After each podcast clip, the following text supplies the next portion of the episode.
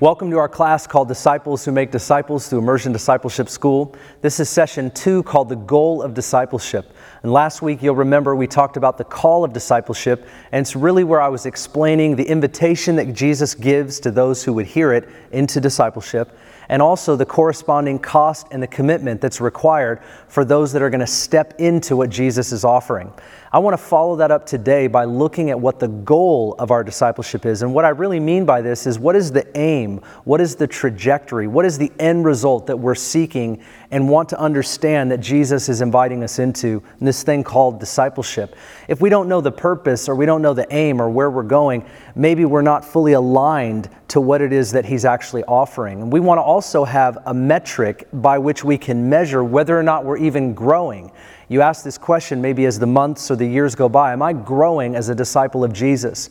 Well, how would you answer yes or no if you don't know what that's looking like? And so I find this lesson to be really important because it really does provide a metric. It provides us the ability to measure whether or not we're taking the necessary steps that Scripture calls us to and what Jesus is inviting us into.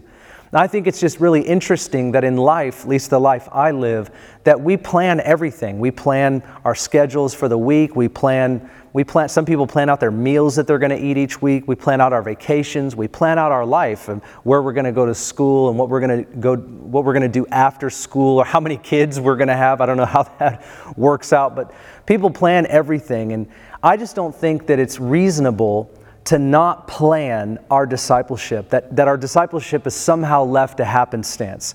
I think that's unreasonable. I think that kind of unintentionality is actually a disservice to us. When we think about what it means to follow Jesus and we think about how to follow through with that, we've got to know what it looks like. We've got to know what He's calling us into specifically. Not just that there is a call, not just that there is a cost, but we want to know what does that look like? What's, what's that going to look like in my daily life? What's that going to look like over time? What am I reaching for? What am I praying into? And this lesson will help us do that because I want to look at three specific things, and I've just I've kind of narrowed it down to three words. We want to look at know, grow, and show.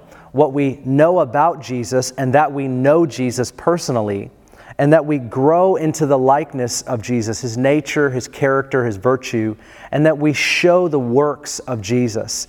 This is what I think it looks like, at least in terms of an end result. This is the goal, this is the aim that we're shooting for. The aim first is that we know him personally, that we walk with him in deep relationship. That's so important. It's very scriptural, it's the foundation for everything else but we also want to grow into his likeness, that we become like the one we're following. Many scriptures actually say this in all kinds of ways. We'll look at those, but also that we show the works that Jesus showed. We do the things that he did. We'll look at those various things as well, but we don't want our discipleship to be random. We don't want it to be unintentional, left to the wind, whatever happens today. None of that sort of whimsical or capricious way about us or way in discipleship is actually going to work. I don't see it work. I don't think you see it work. We want to know what we're doing, we want to know how we're doing it, at least to the degree that we can. And Scripture really does help us with that. So, the first area that we want to look at in terms of a goal is to know the person of Jesus. That is our first and foremost goal. We've talked about that, but when Jesus invites us into discipleship, it redefines who we are and it also embeds itself into a context whereby we know his heart and we know his ways and we know his words and we know what he's thinking, we know what he wants to do. When we think about the will of God, for example, that's going to come. Our understanding of God's will is going to come by knowing his word and knowing his heart, but that comes out of relationship. We're just throughout the day, we're going about our day and we're thinking about this thing or that what's going to come on our mind in terms of the will of God is going to be dependent on how well we know Him personally. We don't just want to know about Him, but we want that to come close to us and be a part of our heart. And the disciples are really our example on this because they were invited into close proximity with Jesus to such a degree where I think over three or three and a half years, they kind of knew what he, how he was going to respond. They kind of knew what he was like. They, they, I mean, there were times where Jesus was unpredictable, but they got to know him personally. They ate with him. They, they all slept in the same place. I mean, they went to the same place together. They saw him minister. Jesus asked them to minister. Jesus called them to do the same things. And so they got to know him on a personal level because this is what Scripture leads us to that the foundation of Christianity and the foundation of our discipleship is personal relationship. And the Scripture says this many, many times, but here's one instance where it says that in John chapter 10, verse 14 and 15, it says, I am, this is Jesus speaking, I am the good shepherd, and I know my own, and my own know me. And even as the Father knows me, and I know the Father, and I lay my life down for the sheep. And here in this instance, Jesus shows himself, the metaphor that he uses at least, is that he's a good shepherd and that we're sheep and that he's leading us. And the shepherd and the sheep had a close relationship. In fact, you go on in John chapter 10 where it says that the sheep know the voice of the shepherd and a stranger's voice they will not follow. And we know that in ancient times that the shepherd and the sheep had such a relationship where it was they would hear the voice of their shepherd and they would follow and they would go wherever he was calling them. But a when a stranger would come, they wouldn't follow a stranger because they had been, they had been so accustomed to the voice of their shepherd that they would get confused. And so we see this from Jesus giving a metaphor of who he is and how he is with his people. Sheep are very gentle, sheep are followers, and obviously shepherds are leaders.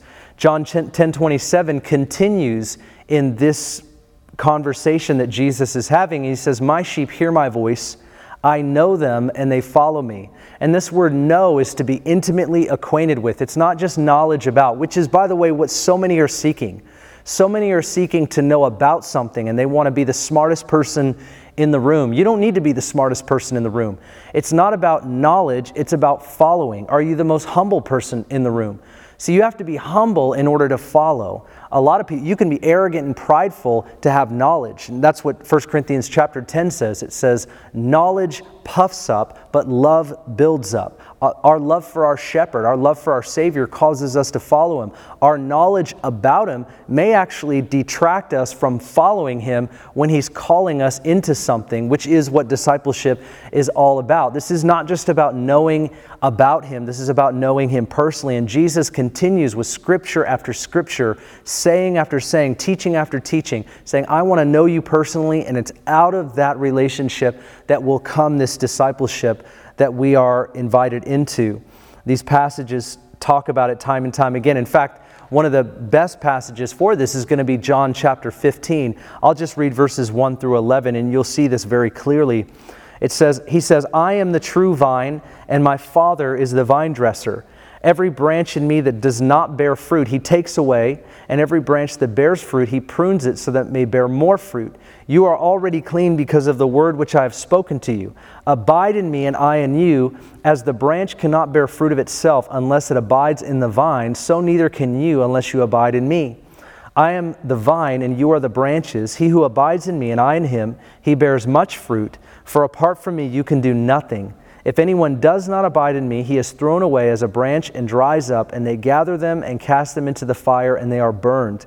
If you abide in me, and my words abide in you, ask whatever you wish, and it will be done for you. My Father is glorified by this, that you bear much fruit. So prove to be my disciples.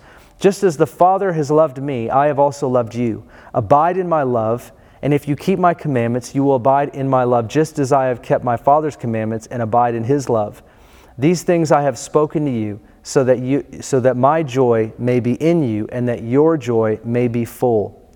Jesus takes a moment to discuss the issue of abiding, which also means remaining. You'll see another translation will say remain or abide, talking about this connection that Jesus makes for those that are following him.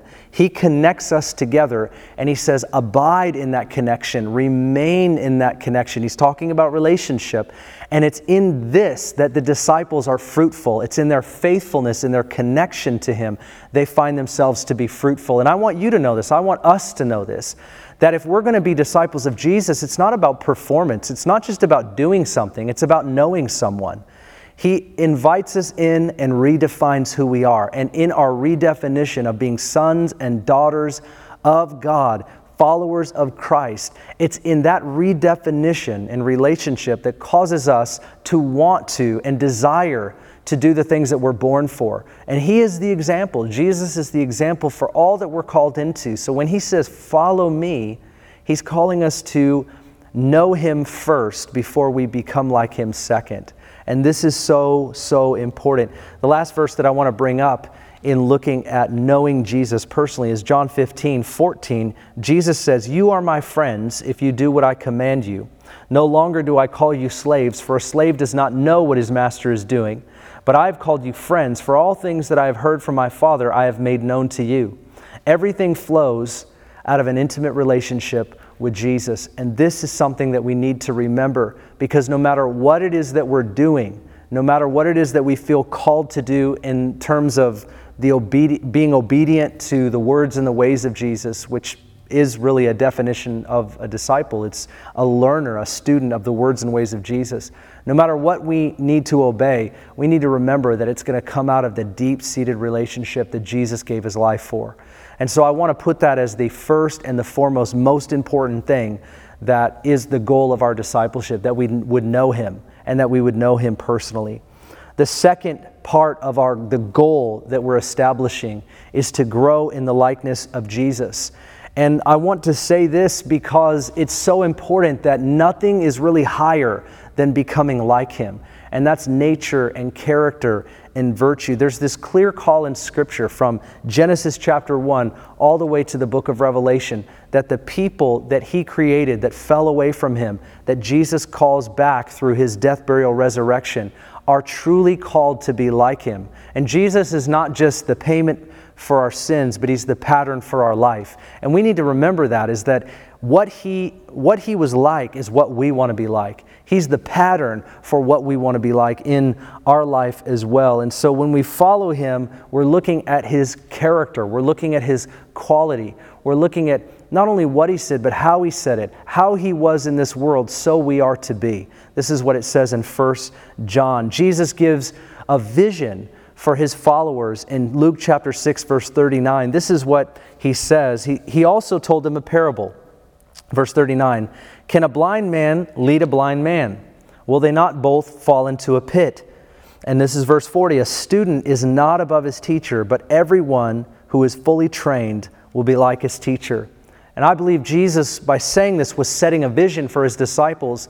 He was telling them that, that nobody's going to be above their, their teacher, no student will be above, no disciple will be above, but everyone, when they are fully trained, will be like all right, this is likeness. And this is what we're after is to say he's called us to be like him. And that's what basic discipleship offers. I want you to be like me. And as we consider this, I want us to again look at the creation account in Genesis 1:26. This is where God was creating all things and it says, "Then God said, let us make man in our own image according to our own likeness." Now, this can be debatable to some people, but the word image and likeness are two different words. The word image can be very similar to an icon, like on a computer desktop. You have an icon, which is a symbol of a full program. So it's, it's a symbol that's indicative of this fuller and large program that's on your computer. That icon, that image, is just a small representation of the, big, of the bigger and larger thing that it represents. And that's the image of God. We're created an image of God. We are not God, obviously, but we're creating the image of God. We're a small representation of who He is. And I believe that's to our physical frame. There's something about maybe some people would say that we're spirit, soul, and body, and He's Father, Son, Holy Spirit. I don't know, that could be true. But there's something about how we were created, our image, that reflects Him in one way or another. Small representation of all that he really is. But this word likeness is different. It says, created in his image according to his likeness. We're talking about nature, character, and virtue. And what you see from the fall is that Adam and Eve fell from this place of being in relationship with God, and as a result of that, they lost that connection which would cause them to abide and become like. And you see the restoration in Christianity is that you and I, who give our lives to Jesus, decide to be disciples and following Him, we are restored back to being like Him. And so it is a forever journey of growing into the likeness of Jesus, who is the full perspective of what God has actually called us to be like. And we know this because there's scripture and scripture and scripture about this. In fact, the best one is Romans chapter 8, verse 28 through 30, which is a real popular passage, but I want to read it in a way where we see the actual vision that God has for us to become like Him. And that's what discipleship is really all about. Verse 28, Romans 8, this is what Paul said to the church in Rome. He said, And we know that in all things God works for the good of those who love Him, who have been called according to His purpose.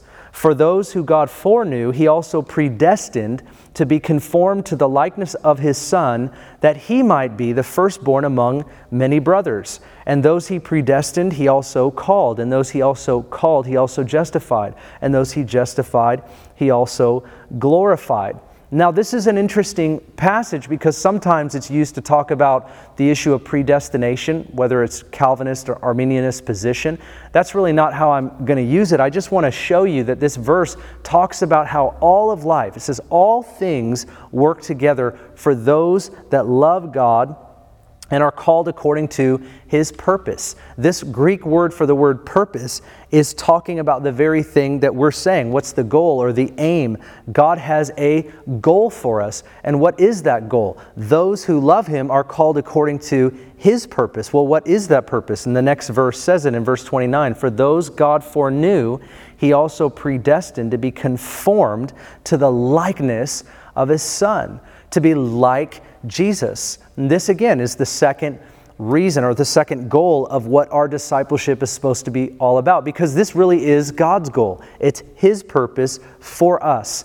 And he's saying, Paul's saying that all of life, good and bad, is not necessarily authored by God, but it's used by God to facilitate his purpose, which is for us to be like Jesus the way we are, the way we act, the way we react, the way we interact with people. This is, this is the stuff that shapes us and causes us to be the kind of person that functions out of the fruit of the Spirit, which is love, joy, peace, patience, kindness, gentleness, goodness, and self control and faithfulness. These nine qualities that are mentioned in Galatians chapter 5, the fruit of the Holy Spirit. This is what Jesus exhibited as he lived life, as he walked on the earth. And we see in him these things that Paul mentions, which are fruit of the Spirit. It's actually the fruit of Christ's life. The Spirit of Christ in us wants to live out this kind of life. And so we're learning to yield to the Spirit of God in our life to become more and more like him, conformed to the image of his son or the likeness of Christ. We are all made in the image of God. That I don't believe we lost in the fall in Genesis chapter 3. But what I do believe we lost was we lost the ability to live righteously and to live like the one that created us. This is what we lost, and this is what Jesus restores us back to, is us to be able to be like him in nature, character, and virtue. Now, we're not going to be like him in his bigness and his omnipresence and his omniscience. That's why, obviously, we're not God. We're a small representation of aspects of who God is. And there are things about us that reflect him. That's, that's what we're talking about. But God doesn't share all of his attributes with us. We call those incommunicable attributes. But we have to realize that in this life, everything is used to facilitate God's purpose for our life. God has a thesis for this paper of life that He's written, and we each are one of those, and that is, is to be like Jesus.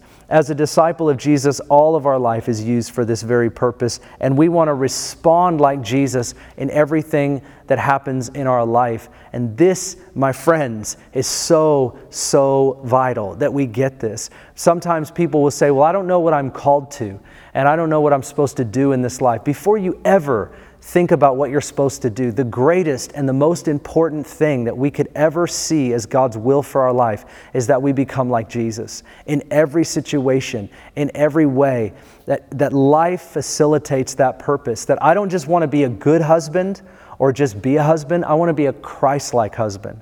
I don't want to be a good father. I want to be a Christ like father. I don't want to be a good pastor. I want to be a Christ like pastor. I want to be a Christ like man.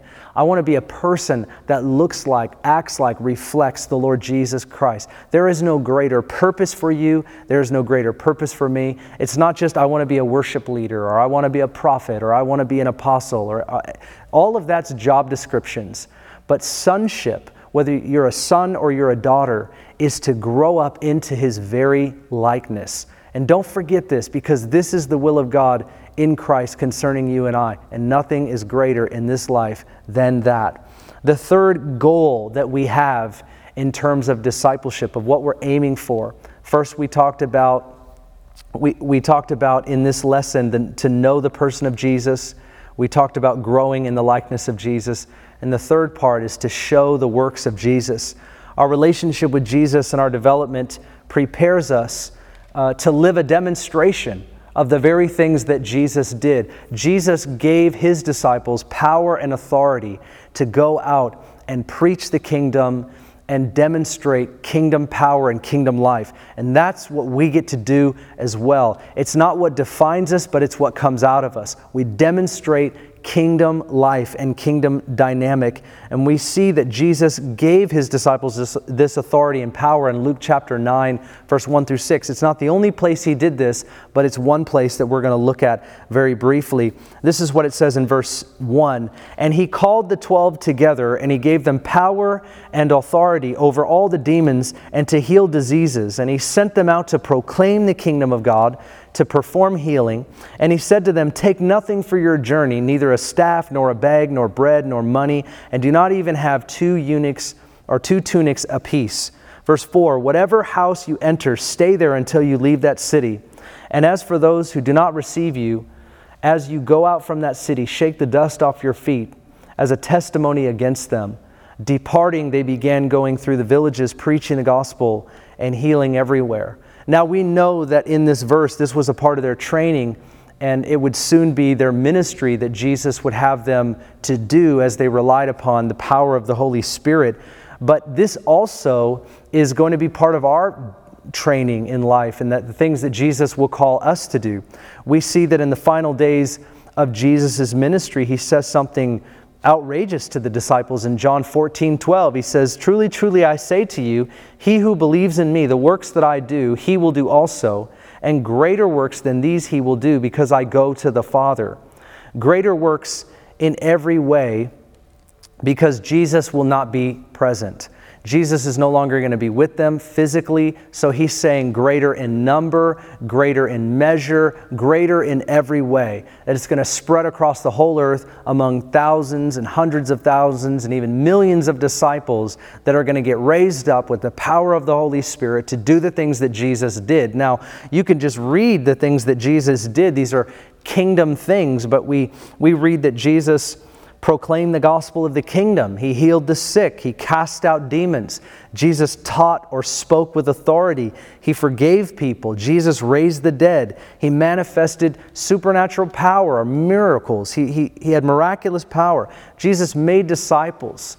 You know, Jesus served those that were in need. Jesus had compassion. I could go on and on and on, but to show the works of Jesus, is something that flows out of the life of, of, out of the life of a disciple because it's the he's the one we're following. And if he did it and he says come and follow me then we're called to do it. And that's the goal that every day we want to enter into a life of kingdom dynamic and kingdom, kingdom ministry. This is who we are. This is what we do. We do what Jesus, our Savior, our Lord, our Master, does. And he told his disciples in Luke 9 and Luke 10 that this is what they were called to do. In John 14, he says, You will do greater works. And then when you go all the way to the end of each of the Gospels, and he tells them to go into Jerusalem and wait, the book of Acts opens up with the Holy Spirit descending, falling upon the early church 3,000 people getting saved, and the disciples begin to manifest these very things without the physical presence of Jesus. The church was birthed in this. The church was born into these miraculous happenings, these miraculous moments, these kingdom dynamics. And nothing has stopped except for people believing it. Really, I think one of the main reasons why we don't see more people show the works of Jesus is because they don't think it's part of their discipleship. When Jesus said in Matthew chapter 28, verse 18, Go and make disciples, baptize them in the name of the Father, Son, Holy Spirit, and teach them to obey all that I commanded you, we need to remember what Jesus commanded them. He says, Teach them to obey all. The disciples would have known Luke chapter 9, Luke chapter 10, Matthew chapter 10. They would have known John 14, John 15. They would have known that Jesus meant to teach people to obey the things that they were taught. They were taught to heal the sick. They were taught to cast out demons. They were taught that they had authority. They were taught to preach the kingdom. These were the things that were given to those disciples, and Jesus commissioned them with the same ministry that he empowered them to do. And what were those things? Those exact things that I just read. And so I think one of the reasons why people don't exhibit this kind of discipleship is because in their discipleship, they're never taught to heal the sick. They're never taught to cast out demons. They're never taught that they have authority. And when you're not taught that this is what you're supposed to do, you just won't do it. And we need to know that. We need to remember that. That if you're going to make a disciple, first you need to be a disciple that does what Jesus did, that shows the works of Jesus, because you can. Not because you have to, but because you can. You get to. You have the power to. You have the authority to. He gave us the Holy Spirit not so that we could do nothing, but so that we could do what Jesus did.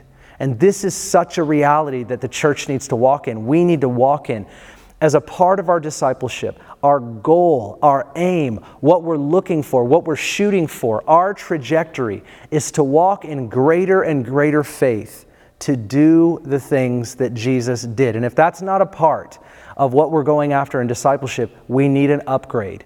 We need an upgrade. We can't just sit in a class. This teaching right now is just the information, but we've got to walk in the demonstration of his power. This is what Paul would say to the Corinthians that I don't just settle with eloquence of speech, but the demonstration of the Spirit's power. What was he talking about? He was talking about the very things that Jesus taught his disciples to do and the things that Jesus told his disciples to teach others, what Paul had walked in, and what Paul clearly not only exhibited, but discipled other people to walk in as well. Maybe we haven't lost this, but some of us have lost sight of it. We need to go back to showing the works of Jesus. We want to know him personally, and we want to become like him in all of who he is nature, character, and virtue. And we want to show the power in the works of Jesus. We're talking about knowing, growing, and showing. And it's all about him. It's all of the things that he did. And the question that I want to ask you as we close this session is Are you growing as a disciple of Jesus? Are you growing in a personal relationship with him? Are you, are you growing in knowing His heart? Are you growing in knowing His Word? Are you growing in knowing not just about Him, but knowing Him personally, to hear His heart, to be sensitive to His voice in your life? The John 10 27, My sheep hear me, I know them, and they follow me. Before we follow, we have to know. And this is so vital. Are you growing as a disciple? Can you look back last year and say, Yes, Ben, I know that I'm closer to Jesus now than I was a year ago or two years ago? If the answer to that is no, then ask God to give you a vibrancy, a hunger, a thirst, a desire to be in greater and closer relationship with Him. And God will answer that prayer. That's, that's, that, that's the prayer that the Father wants to hear. What father wouldn't want to hear his son or daughter say, I want to know you better? I want to know you more. I can tell you right now, the answer to that from God is always going to be a yes and amen. Absolutely and totally. And the other question that I have for you is Are you growing into the likeness of Jesus? Are you becoming more like Him? Have you noticed that your integrity or the way that you live your life, the way you talk and interact and react to people in the situations of life, are those looking more and more like the world? Are they looking more and more like the old person that you were? Or are they looking more like Jesus? What do the people in your life say about you as you grow and live life, as you develop into the person that you are today? Are they saying, wow, you really have become more and more like Jesus? Or, or are they just saying, hey, you're growing and I can tell you're, you're getting, maybe they would just say you're getting better. But how would you qualify or quantify where you're going and how you're growing? And the third question is, are you taking risks in your discipleship? Are you showing forth the, the power of Jesus in your life? It takes risk, high risk, high reward. And we want to see these things happen because our world is crying out for a real Christ, and the real Jesus lives in us. But the question is, is he living through us? Are we yielding to the power of the Holy Spirit that is resident inside of us? We have power waiting to be released through our life. You know, C.S. Lewis said that true Christian discipleship is first a matter of the heart. And my question to you is where is your heart at in all of this? Do you desire and long for growing into this disciple that God has called you to be? These are our goals, these are our standards, and now we want to pray and ask God to help us to take the steps that we need to take to become more like this, right? To know, to grow, and to show after the person of Jesus Christ. Let me pray for us. Father, I thank you today for everybody that's taking this class. I pray for myself, my family. I pray for all of the students in this class. I ask, Lord, that you would give us a holy desire to walk with you, to walk after you, to become more like you, and to show the works that you showed. I pray for the power of the Spirit to come upon us and that we would take risks, that we would be bold. I pray we would also enter into the secret place and spend time with you. I pray that we could hear your Holy Spirit whisper to us and speak what's on your heart. Help us, Lord, to grow as the disciples that you want us to be. We love you and we thank you for the journey that we're on. In Jesus' name we pray. Amen. Well, God bless you guys. I look forward to our next discipleship lesson together.